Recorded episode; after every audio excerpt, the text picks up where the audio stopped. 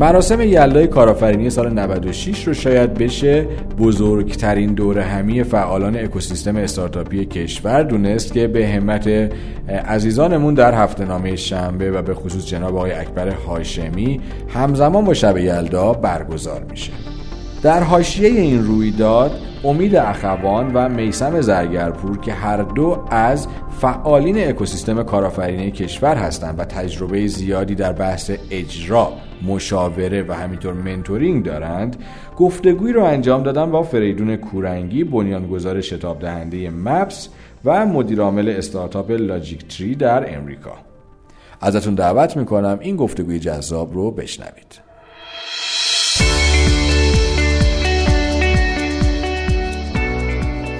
خیلی خوش اومدید کورنگی. اگر میشه فکر کنم همه شما رو میشناسن، ولی راجع به مپس یه خود بگین.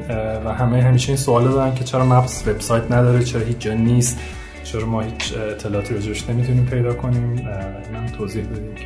بله خیلی متشکرم. من راستش وقتی که شما یک مدلی رو دارید به کار میگیرید و دارید به صورت آزمایش باهاش روبرو میشید، تفاوت داره تا اینکه بگید که من اومدم و یک ساختاری رو که کاملا مطمئنم راجبش و خدماتی که تحت اون ساختار میشه ارائه داد رو بیاید معرفی کنید. ما مشخصا میدونستیم که در کار شتاب دهندگی یا در کار مرکز رشد تخصصی نداریم. ما تیمی که در مپس هست که من و چهار نفر از دوستانم هستم، ما تنها چیزی که داشتیم و داریم تجربه بیشتر از سی سال فعالیت توی حیطه نوآوری و فناوریه، توی بخش‌های مختلف، یه مقدار زیادش توی بخش آی سی تی. و مپس یک مدلیه که ما ساختیم تا ببینیم آیا یه سری از پیشفرض ها رو میتونیم اثبات بکنیم. یعنی در حقیقت یه تمرین مهندسیه، یه مدل کوچیک ساختیم. خب برای من به عنوان یک شهروند، به عنوان یک ایرانی، خیلی سخته که بیام و ادعایی بکنم در مقابل جوانهایی که اینجا با چشم اعتماد، با نگاه اعتماد به ما نگاه میکنم، که بگم من در این حیطه یک کاری دارم انجام میدم که از اول تا آخرش رو قبلا انجام دادم. بنابراین تصمیمی که گرفتیم این بود که اجازه بدید ما نریم وارد اون بخش بشیم که خودمون رو بخوایم پروموت کنیم، لغت ببخشید فارسی درستش باید تبلیغ، ترویج کنیم. گفتیم بذارید ببینیم میشه این پیش‌فرض ها رو اینجا اثبات کنیم و بعد شرکت ها، طرح‌هایی که تبدیل به شرکت میشن، اونها تا اونجایی که میتونن اونها برن، چون اونها در حقیقت محصول دارن، کار دارن انجام میدن، خدمت دارن میکنن. اونها سایت های خودشون رو داشته باشن، فعالیت خودشون رو توی دنیای مجازی داشته باشن و ما نریم وارد اون قسمت بشیم، چون هدف این نبود که ما بیایم و بشیم یک مرکز رشد یا یک شتاب دهنده هزار. اگر این مدل موفق باشه که امیدوارم باشه و حذف کنم، پنج نزدیک پنج ساله داریمش کار میکنیم، برنامه‌ای دارین که این مدل رو حالا ترویج کنین؟ شاید مپس دو رو بزنین، شاید آموزش بدین این مدل رو. خیلی دوست داریم که ترویجش بدیم، به خاطر اینکه داده‌هاش همونطور که قبلا هم گفتم خدمت شما، داره الان نشون میده که مدل موفقی میتونه باشه. حقیقت مسئله اینه که شدیداً گریز داریم و هراس داریم از اینکه منابع مالی که شناخته شده نیستن و یا دولتی هستن و یا شبه دولتی هستن رو به کار نگیریم و این یکی از معضلات بزرگه، به خاطر اینکه در بخش خصوصی کسایی که سرمایه دارن و کسایی که میخوان فعال بشن در این حیطه معمولاً میان و میگن خب ما خودمون میتونیم این کارو بکنیم، خودمون میشیم یک شتاب دهنده، خودمون میشیم یک مرکز رشد یا اینکیبیتور و خودمون میایم میشیم یک صندوق سرمایه گذاری، بنابراین نیازی برای ما در حقیقت نیست اونجا. ولی من فکر میکنم که ما اومدیم یه قسمت‌هایی از مدل باید جا بیفته و اون قسمت‌ها اینه. مپس توی یک زیرزمین توی خونه پدری من شروع شده. مپس با هزینه بسیار بسیار کمی آپریت میشه.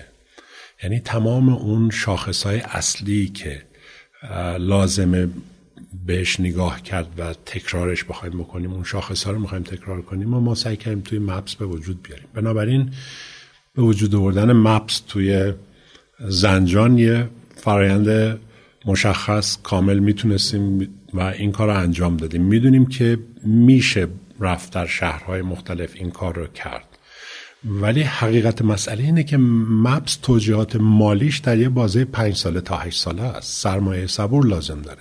سرمایه صبور نداریم در حداقل در اون دانش که من دارم، تو شبکه‌هایی که من میشناسم، افرادی که من میشناسم، این خیلی کم. چرا اینا اگه میشه بگید؟ چون فکر میکنم که دیدی که الان تو ایران هست رو شتاب دهنده‌نویسی خیلی کوتاه مدت تره، خیلی عجله‌ای تره، ولی شما یه اکستریم اون ورین که میگین پنج تا هشت سال، فکر کنم صبورترین شاید باشین تو این حوزه. بذارید از اون طرف جواب بدم. اینا شما به من یک استارتاپ موفق، یک شرکت فناوری محور موفق در آمریکا یا در اروپا نشون بدید که تونسته زیر پنج سال به اهدافی که سرمایه گذارهای مختلف رو جذب کرده در طول ردبندی های سرمایه گذاریش از سید تا سریز A و B و C، کدومشون رو میتونید نمونه به من بگید که زیر پنج سال تونسته اون به جایی برسه که سرمایه گذاراش رو مجاب کنه یا بگه که خب من این خیلی مثبت بوده برام. من تحقیقاتم که یه کمی کهنه است، یعنی مال دو سال پیشه، هنوز پیدا نکردم که زیر هشت سال باشه. هشت ممیز هشت اوریج سیلیکون ولی بوده در اروپا.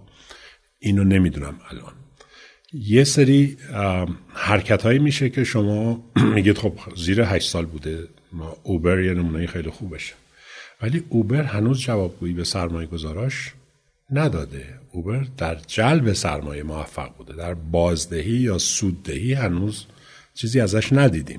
بنابراین من فکر کنم از اون طرف که نگاه کنیم، ما داریم با یه آماری رو نگاه میکنیم، میگیم خب چرا ما باید استثناء باشیم؟ همون به ما میخوره دیگه. یعنی در اون قسمت من اونطوری بهش نگاه کردم که چرا در داخل ایران اتفاق نمیفته.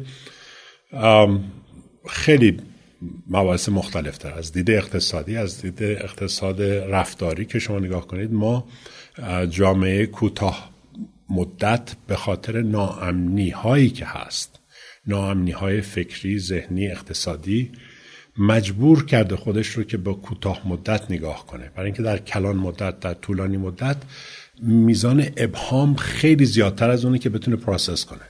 نمیتونه پردازش کنه این ابهاماتی که هست. چه اتفاقی خواهد افتاد؟ ارز چجوری حرکت خواهد کرد؟ ملک چجوری حرکت خواهد کرد؟ بازار کار چجوری خواهد بود؟ دانشگاه‌ها چجوری رفتار خواهند کرد؟ کنکور خواهیم داشت، نخواهیم داشت؟ اوضاع‌های سیاسی از سطح شهر، روستا، شهر تا بین‌المللی چگونه خواهد بود؟ با ما چه رفتاری خواهند داشت؟ چگونه با مسئله منابع غیر مالی باید روبرو بشم؟ چگونه وقتی اینا رو میچینید کنار هم، میبینید نقاط ابهام انقدر بالاست. من قضاوت خوب و بد اصلا نداریم، فقط نقطه ابهام بالاست. خب خیلی سخته که من بیام توی اون ابهامات همش بگم که خب بالاخره میرسم به اکسیژن. میدونید اگه تو اون عمقی که رفتم نتونم نور رو از ببینم، خیلی سخته که من، ولی باید تلاش خودمون رو بکنیم.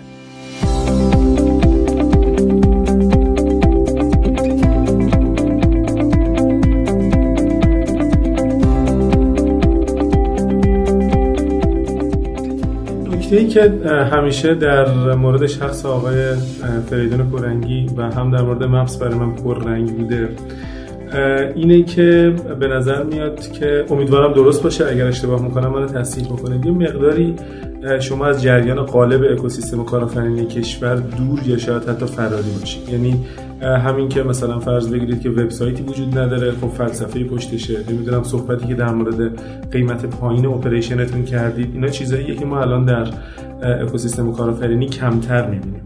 خب من شخصا طرفدار این قضیه هستم، یعنی فکر میکنم که احتمالاً هر کسی که این مقداری از هیاهوها دورتر باشه احتمالاً با تمرکز بیشتری به کارش میتونه ادامه بده. ولی از طرف دیگه این رو هم میدونیم که خب کسی که در مرکز توجه نباشه احتمالاً اون استارتاپ خوبا، اونایی که قابلیت داغ شدن و ترند شدن رو دارن، ممکنه که دیرتر سراغشون برن و این به این معنیه که در طولانی مدت ممکنه که سود کمتری به دست بیاد.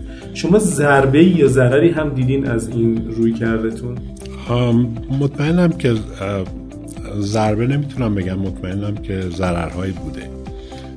ما مشخصا اومدیم در محیطی که با اطلاع رسانی خودش رو در حقیقت سرپا نگه میداره، گفتیم که در مورد ما این رو بذارید که ما استثنا باشیم. من همیشه در دسترسم. من فکر نمی کنم که ایمیلی یا تماسی از طرف یک ارزش آفرین توی کشور برای من فرستاده شده باشه که من با تأمل جواب نداده باشم. یعنی من آتو ریسپانس هیچ وقت، حتی وقتی که مسافرت هستم، آتو ریسپانس نمیزنم روی ایمیل. بنابراین من خودم رو همیشه در دسترس میدونم. تمام شرکت‌های زیر مجموعه مپس، تمام پروژه‌های زیر مجموعه مپس همیشه در دسترس هستن. همه بنیانگذارانش میدونن که وظیفه‌ای دارن برای کمک به این اکوسیستم، وظیفه‌ای دارن برای کمک به استارتاپ‌های دیگه. ولی یه نکته خیلی مهم هست و اون نکته اینه که شما ببینید ما در یک دور بودن از این فضا، به خاطر اینه که من نمیخواستم راجبش قضاوتی بکنم و نمیخواستم راجبش نظری بدم، چون فعالیت من توی این فضا فعالیت اقتصادی نبوده. توجه کردید؟ من اومدم یک مدلی رو آزمون کنم. حالا مجبورم که چارچوب اقتصادی داشته باشم براش، برای اینکه میخواستم استمرار پیدا بکنم. ولی نیومدم که بگم ما میخوایم این رو توسعه بدیم به خاطر اینکه مدل سودآوری است که ما شتاب دهنده بشیم یا ما مرکز رشد بشیم. پس این از این نظر این هدف بوده. نقطه ابهامی که در فکر شما هست و به جا هم هست اینه که آیا من میتونستم خدمتی بکنم در این مسیر؟ آیا میتونستم مفید و مؤثر باشم در این مسیر یا نمیتونستم؟ نظر خود من این بوده که من نمیتونستم مفید و مؤثر باشم و دلیلش هم خیلی ساده است. من چهل سال از ایران بیرون بودم. چطوری برگردم اینجا و نسخه‌ای بپیچم برای کسی که تو این محیط بزرگ شده، تو این محیط میخواد کسب و کارش رو راه بندازه و بیام بهش بگم که این راهکار یا اون راهکار، این متد یا اون متد. پس سعی کردیم که این رو این کارو نکنیم. یک نکته دیگه هم که به نظر من خیلی مهمه اینه که من شخصاً و فلسفه مخ... مپس و ما توی مپس شخصاً بر این بوده که اگر شما سابقه تاریخی اکوسیستم هایی که دارید امیلیت میکنید، اکوسیستم هایی که دارید میخواید کپی کنید یا میگید میخوام مثلا، اگه اون سابقه رو در نظر نگیرید نهایتاً کجراهه میره. حالا درست خودش رو مرمت خواهد کرد، برمیگرده، مسیر خودش رو پیدا خواهد کرد و من هیچ وقت نمیخواستم نقشی تو اون کجراهه داشته باشم. یعنی من به این عقیده بودم که شما اینجا اگر که نیروهایی رو که داریم و خدا رو فراوان داریم، اگه اینها متمرکز بشن روی این که حرفایی که امروز شما شنیدید توی این پنل اول که آقا یه کمی زیربنایی نگاه کنیم، چرا شصت درصد خدمات باید باشیم؟ ما داریم اون شصت درصد خدمات رو به سه درصد جامعه ایران میدیم یا به پنج درصد جامعه ایران میدیم. اگه زیربنایی فکر کنیم ممکنه به پانزده درصد یا بیست درصد جامعه بتونم خدمات. من این دید... من نمیتونستم وارد اون هیته بشم. و نکته دیگهش که خب متاسفانه باید گفت اینه که در خیلی بخش اولیه این حرکت، یعنی در سال هزار و سیصد و نود و یک که من شروع کردم مپس رو شروع کردم، مشخصا حضور دولت رو رد کردم. یعنی من به همین آقای دکتر ستاری گفتم که از این هیته برید بیرون، تو این هیته اگر وارد شدید صدمه خواهید زد. نه به خاطر نیتتون، نه به خاطر، گفتم فقط به خاطر اینکه کسی با شما نمیتونه رقابت کنه و اگر اومدید تو این هیته و فعالیت کردید، کسایی که میتونن بیان اینجا خلاقیت نشون بدن نشون نخواهند داد، چون شما پول نفتی که خودتون حالا امروز میگید بلاست، اون پول رو در اختیار همه میگذارید و اینجا درد ما درد پول نیست. درد ما درد نداشتن سرمایه نیست. درد ما خیلی خیلی گسترده تر از اونه. اون پول رو دولت میتونه بیاد توی دانشگاه خرج کنه. اون پول رو دولت میتونه بیاد بگه لابراتوارهای دانشگاه رو من توسعه میدم. اون پول رو دولت میتونه بیاد زیرساخت‌های لازم رو خرج کنه. به نظر شما آیا صحیحه که یک استارتاپ چهل برابر نرخ اینترنت آمریکا رو در ایران پرداخت کنه؟ بعد حالا بیاد صندوق نوآوری شکوفایی بهش صد میلیون تومان هم وام بده. سیصد میلیون تومان هم وام بده. آیا بهتر نبود که میمدن میگفتن ما برای اکوسیستم استارتاپی ایران تمام استارتاپ هایی که بیان ثبت بشن میتونن تا این حد اینترنت مجانی داشته باشن؟ آیا بهتر نبود که بیان بگن همه استارتاپ های ایران که بیان ثبت بشن برای سه سال اول دولت حق بیمه شون رو پرداخت میکنه؟ آیا بهتر نبود که ما میگفتیم به جای این که بیایم بهشون این وام ها رو بدیم میایم به بانک میگیم آقای بانک این شرکت تا این حد اعتبار دارد که ابزار لازم کارشو بخره، شما عامل باش، شما اینو مرور کن که این ابزار رو بخره، اینو بهش به عنوان گرانت میدیم، این داره میخواد بره سرور بخره، میخواد بره باش ماشین بخره سوار بشه، میخواد سرور بخره، میخواد کارشو توسعه بده. آیا بهتر نبود میمدیم میگفتیم که ما زیربناها اینه که ما خدمات در ابر میخوایم بدیم برای استارتاپ هایی که بتونن با همدیگه بیان فناوری به وجود بیارن که ما بتونیم خدمات آمازون ای دبلیو اس رو در ایران راه اندازی کنیم، پنجاه میلیارد میدیم. و این اتفاقیه که داره در سیلیکون ولی یا مثلا اکوسیستم بالغتری تو اروپای غربی میفته یا نه اونجا کلا دولت پاشو کشیده بیرون و فقط مثلا از طریق رگولیشن و اینا داره کمک میکنه؟ الان داره از اون طریق، ولی وقتی که شروع کرده نه، اونها هم این فعالیتو کردن. شما اگه بیاید تاریخچه همکاری دولت رو ببینید، من اینجا خیلی راجع به این مسئله گفتم، چرا ما نمیتونیم بیایم بگیم که آقای وزارت فلان، حالا هر وزارت شما میخواید بگید، همونطور که تو آمریکا وزارت دفاع این نقش رو داره، اینجا میتونه وزارت دفاع اون نقش رو انجام بده، چرا نمیتونه بیاد بگه که آقا من این چالش رو دارم، برای این چالش پول میدم، محصولش رو میخرم، اگه حلش بکنید میخرم، به عنوان قرض الحسنه ده درصد قرار دادم به شما الان میدم، اگه بهت نشون بدید که میتونید انجام بدید من مشتریتونم. این یعنی تمام سیلیکون ولی روی این پایه شروع شده، چون وزارت دفاع آمریکا اومده بعد از جنگ دوم گفته آقا ببین این تیوبای رادار رو بردش رو از زیاد کنیم، فرچایلد اومده گفته چجوری بردش رو زیاد کنیم، تو به لبز یه اتفاقی افتاده ترانزیستوره رو در آوردن، گفته ما میتونیم اینو جایگزین کنیم، به فرچایلد گفته پنجاه میلیون دلار هزینه‌ش، گفته ده درصد بهت میدم راه بنداز، بعدم میام مایلستونی نگاه میکنم، هر چقدر که پیش رفتی بیشتر بهت پول میدم. از تو دل اون اچ پی اومده بیرون، از تو دل اون اینتل اومده بیرون. پس ما اینا رو نمیتونیم نقش دولت اونطوری که بیاد جلو، یعنی به عنوان مشتری که بیاد جلو، مثل هر مشتری دیگه است، ارزش داره.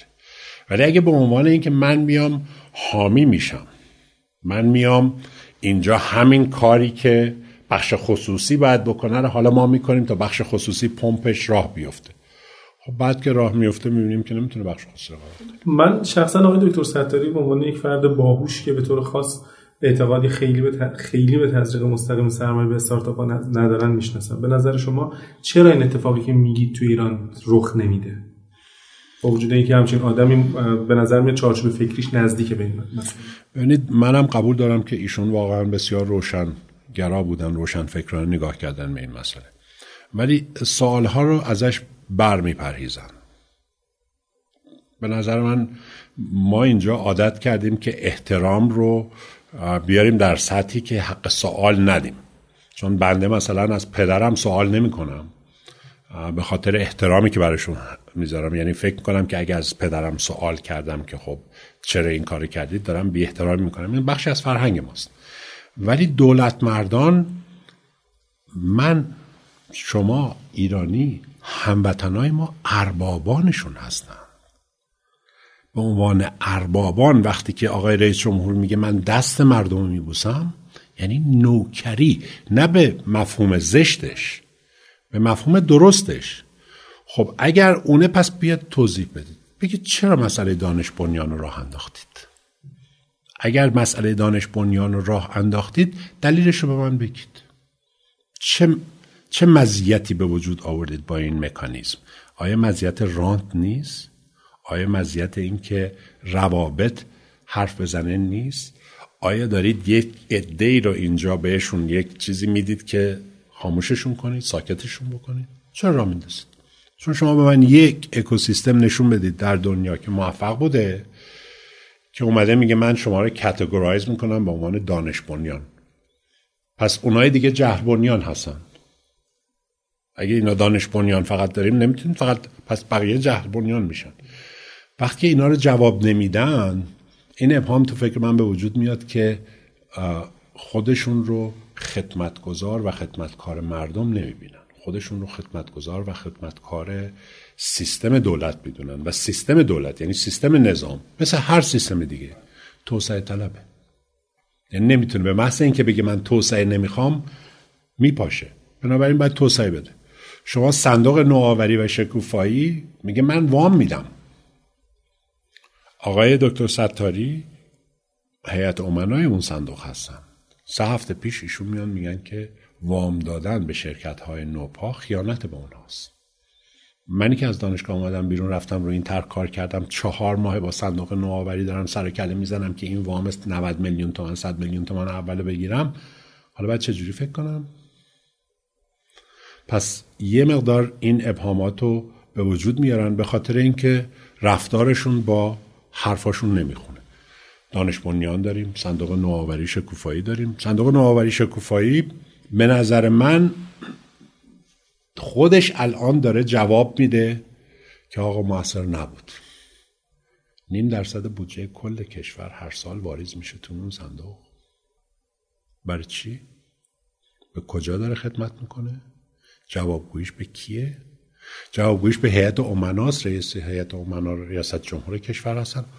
پس دارید این زنجیره رو توسعه میدید. اسمال بیزنس ادمنستریشن توی غرب یه سازمان دولتیه، میگه آه من کاری به شما ندارم، شما میخوایی یه بیزنس کوچیک هستی، زیر دویست میلیون دلار فروشت، تعداد کارمندان زیر دویست نفره، برو یه بانک رو راضی کن که رو طرحت بهت حاضر وام بده. وقتی که گفت من ضمانت میخوام، من میام ضمانت میدم. تموم شد رفت.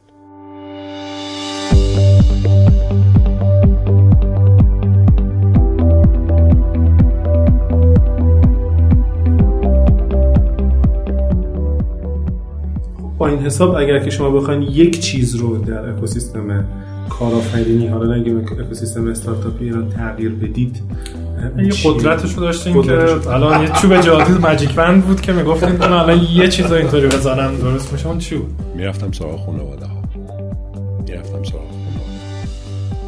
خانواده ها منظور مادرها یا نه مثلا مادرها، پدرها؟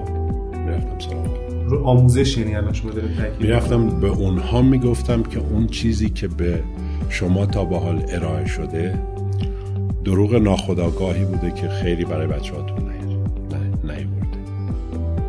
بیایید بازبینی کنید. اشکالی نداره که فرزند شما مدرک دانشگاهی نداشته باشه ولی حرفه‌ای بلد باشه. اشکالی نداره که مدرسه‌های علمی کاربری ما بیان و توسعه پیدا کنه. اشکالی نداره که ما تکنیسیان خیلی عالی داشته باشیم، بعد مهندس داشته باشیم.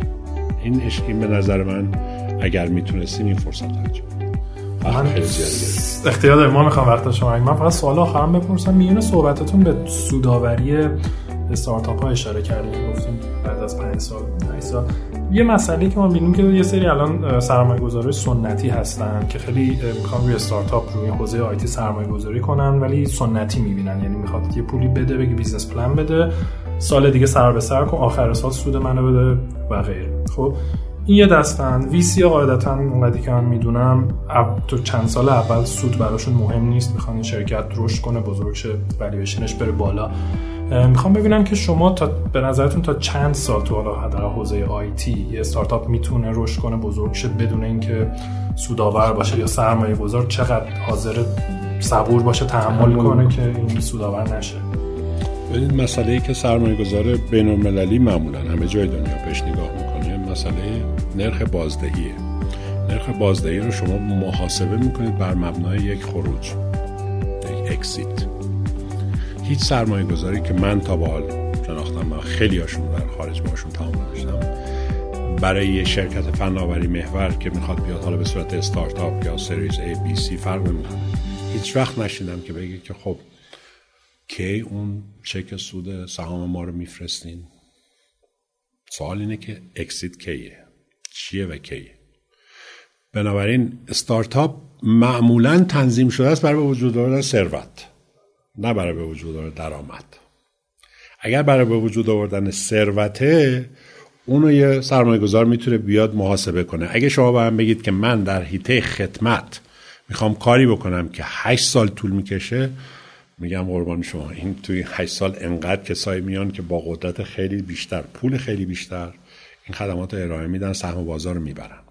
ولی اگه بگید من میخوام زیربنایی دارم کار میکنم، پنج سال به نظر من حداقل یکی میتونید بهش نگاه کنید. پس سرمایه گذارم اینو میدونه. اگه داره نگاه میکنه که من دارم مالکیت معنوی به وجود میارم، دارم آی پی به وجود میارم، خب سرمایه‌گذار میدونه دو سال طول میکشه که فقط فرآیند پتنت ثبت بشه، بعد از اون تا بیاد این ارائه بشه به صورت یه محصول، مشتری اولش رو بگیره، همه اون ترایلا رو بره توش، همه اون صدا رو ازش بگذره، یک سال نیم دو سال اونجا طول میکشه.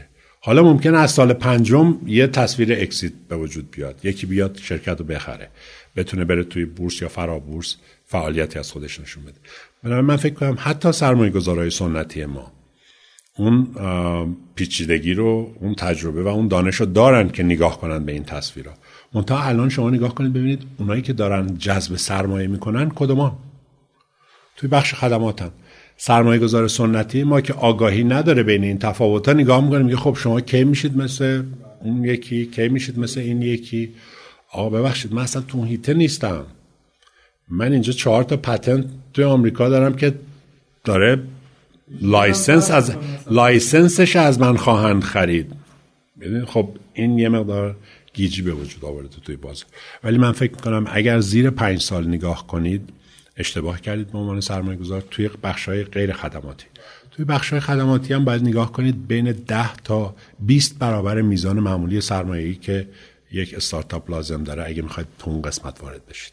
یعنی اگه برای استارتاپ نرم افزاری شما باید سیصد میلیون تومان سرمایه‌گذاری توی تصویر بذارید برای خودتون، برای استارتاپ خدماتی باید سه میلیارد تا پنج میلیارد بگذارید. چون اون فقط و فقط بازاریابیه. اون فقط و فقط بازاریابیه. اینکه وب رو به عنوان یک ابزاری به کار ببریم، فناوریش چیز خیلی پیچیده نیست، بازاریابیش پیچیده است. و شما میبینید که شرکت‌هایی که در این حیطه موفقن، شرکت‌های در بازاریابی بسیار موفق بودن. اون سرمایه خیلی کلانی میبره، ولی این تفاوت ما هنوز اینجا ملموس نیست، هنوز تو ایران راجبش زیاد صحبت نمیشه. خیلی ممنون، خیلی متشکرم. ما یه سری سوالات هم می‌پرسیم از راجع به شنوتو و پادکست. بله. تو پادکست گوش میدین شما؟ تا اونجایی که بتونم فرصت کنم، ولی من شنوتو همیشه لطف داشته، یکی از همکاران ما با من راجع به غذا و شکم بودن هم صحبت کرده. شما پادکست دارید راجع به اون، بنابراین بعد میدونم که دو تا از شرکت‌های زیر مجموعه مپس پادکست داشتن، شنوتو براشون پادکست انجام داده. من خیلی سپاسگزارم. من فکر کنم برای استارتاپ‌ها خیلی مهمه، برای استارتاپ‌ها به خاطر اینکه اکوسیستم، یه بخشی از این اکوسیستم خود این تیم‌ها هستن، یعنی خود این جوان‌ها هستن و اینا از بروزترین ابزار استفاده میکنن. اینا دلشون میخواد که از بروزترین ابزار استفاده کنن. ما این شانس رو داشتیم که تا حالا شما پادکست ده صبح ما رو شنیده باشید. نه. فکر نمی‌کنم. حالا اگه شما پیشنهاد کنید میشنم. اگه بذارید شیش و نیم، اگه بذارید شیش و نیم صبح حتما گوش کنید. ما اسم این پادکست گذاشتیم ده صبح به خاطر اینکه بچه‌های استارتاپی تازه نه نه و نیم میان تا گرم بشن، خلاص ده صبح شروع می‌کنن به گوش کردن. درست. نیست. خیلی متشکرم.